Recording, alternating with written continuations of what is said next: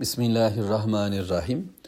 Elhamdülillah. Allahümme salli ala Muhammed. Eşhedü en la ilahe illallah ve eşhedü enne Muhammeden abduhu ve resulü. Fussilet Suresi ayet 17. Allahu Teala Ad kavmini ve onun yıkımını bize anlattıktan sonra Semud kavmini bize anlatıyor. Ve emmâ semudu fehedeynâhum. Semud'a gelince diyor Allahu Teala biz onlara yol gösterdik, hidayet ettik. Allahu Teala peygamber olarak onlara Salih Aleyhisselam'ı gönderdi. Salih Aleyhisselam onlara seslendiği vahiy ile, Allahu Teala'nın kendisine verdiği bilgiyle onlar mucize talep ettiler. Bunun üzerine de dağdan kopup gelen bir deve mucizesiyle de hidayet olundular. Yani hem ki çevrelerinde onları sarıp sarmalayan bir dünya var, ayetlerle dopdolu, yani hidayet levhalarıyla. Buna rağmen Allahu Teala onların akıllarını çalıştıracak bir peygamber gönderdi. Onlara bizzat uyaran ve o ayetleri okuyan bir peygamber. Resulü minallah yetlû suhufen mutahharah deniliyor ya peygamberimiz için de. Bütün peygamberler Allah'tan gelen bilgiyi toplumlarına okuyup anlatırlar, uygularlar. Onlar bununla da yetinmeyip başka bir mucize talep edince bunun üzerine de dağdan kopup gelen bir kayanın deveye dönüşmesi ve o devenin de hamile oluşu, yani hemen doğuracak bir deve oluşuyla desteklenen bir mucize, bir ayet daha gördüler. Allahu Teala onları bu şekilde hidayet üzere hidayetle imkanlandırdı. Gözlerini açacak bilgiler gönderdi. Fakat festehabbul ama alel huda. Onlar hidayeti değil de körlüğü tercih ettiler. Yol bulmayı değil de yolsuzluğu tercih ettiler. Allah'tan gelen bilgiye kulağını tıkayan, gözünü tıkayan insanlar kendi bilgileriyle yürümeye çalışırlar. Ne kadar gidebilir ki? Nereye varabilirler ki? Çünkü arşı bilmez, kürsüyü bilmez, bir bilgi yoktur orayla. Cennet, cehennem, ahiret hesap bilmez, önleri de tıkalı. Yaratılış günlerinden habersiz, var edicinin var ediciliğinden ve tarihi Allahu Teala'nın istediği gibi okumaktan uzak bir hayatları vardır. Onları da bilmezler. Bildikleri nedir? Parantez içindeki bir hayat. Birkaç geçmiş tecrübe belki zihinlerindedir. Aman ağaç gibi olmayalım. Onlar çok tecrübesiz yerlere evler yaptılar. Rüzgar da tabii bitirdi. Nuh kavmi de bilemediler. Suların yükseleceği yerlere, su yataklarına, dere yataklarına ev yapmışlar adamlar. Helak olmuşlar kardeşim. Akıllı ve mantıklı olsalardı, doğru dürüst teknolojik bir bilgiyle donanmış olsalardı sağlam yerler yaparlardı, binalar yaparlardı. Akıllı olalım, bilgimizi iyi kullanalım, aman bunu böyle yapalım dediler. Ve aynı ibresizliği, yani evvelkilerin yaşadığı körlüğü, görmezliği bunlar kendi hayatlarına koydular. Oysa Allahu Teala onlara yolu göstereni de göndermişti. Çıkacak, yani burada nasıl çıkacaksınız? Bu hayatın içerisinde nasıl doğruya ulaşacaksınız? Bunun yöntemini Allahu Teala onlara ikram etmişti. Fakat onlar körleşmeyi tercih ettiler. Peygamberlerine kulak tıkadılar, çağrıyı dinlemediler de kendi bildikleriyle hayatın çözümünü aramaya koyuldular. Ekonomiyi şöyle çözelim, siyaseti böyle çözelim, sorunlarımızı böyle halledelim dediler. Oysa Allahu Teala bize kitabıyla, vahiyle çözümü de gönderiyor. Fakat yanaşmıyor insanlar yol göstericinin çağrısına. Peygamber bilgisini bir şekilde diskalifiye ediyoruz. Kitabın ayetlerini bir şekilde kapatıp örtüyoruz.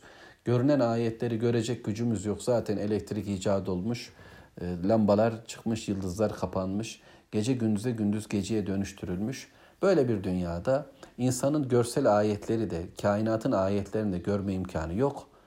Ve kulak tıkalı, göz tıkalı, Allah'tan gelen bilgilere kapalı bir hayata dönüştüler.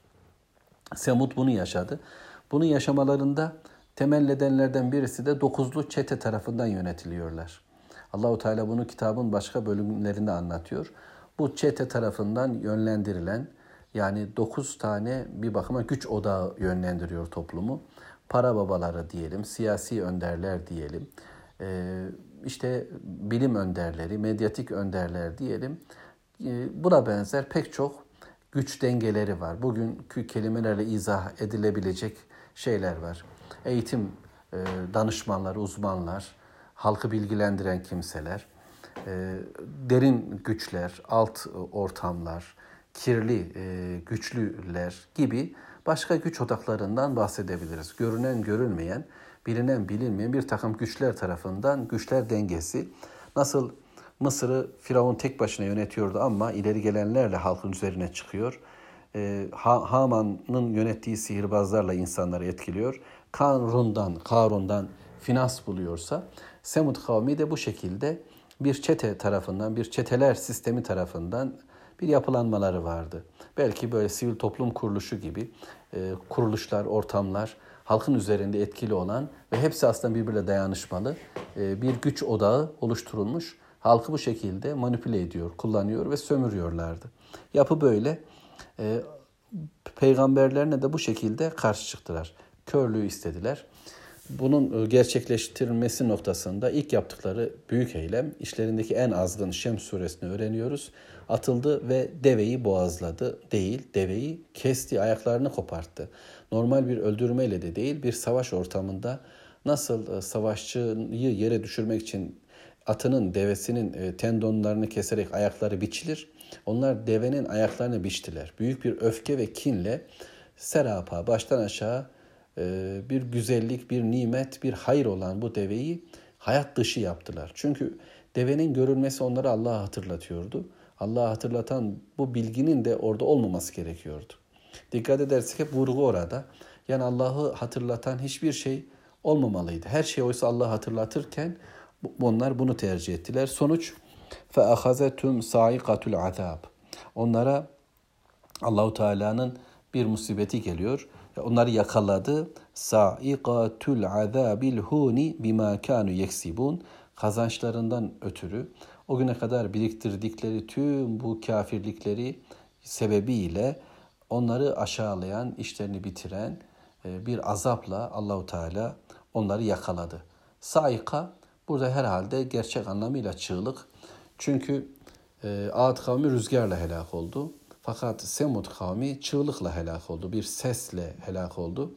Allah en iyisi bilir ama sanki Cebrail Aleyhisselam'ın narasıyla helak oldular.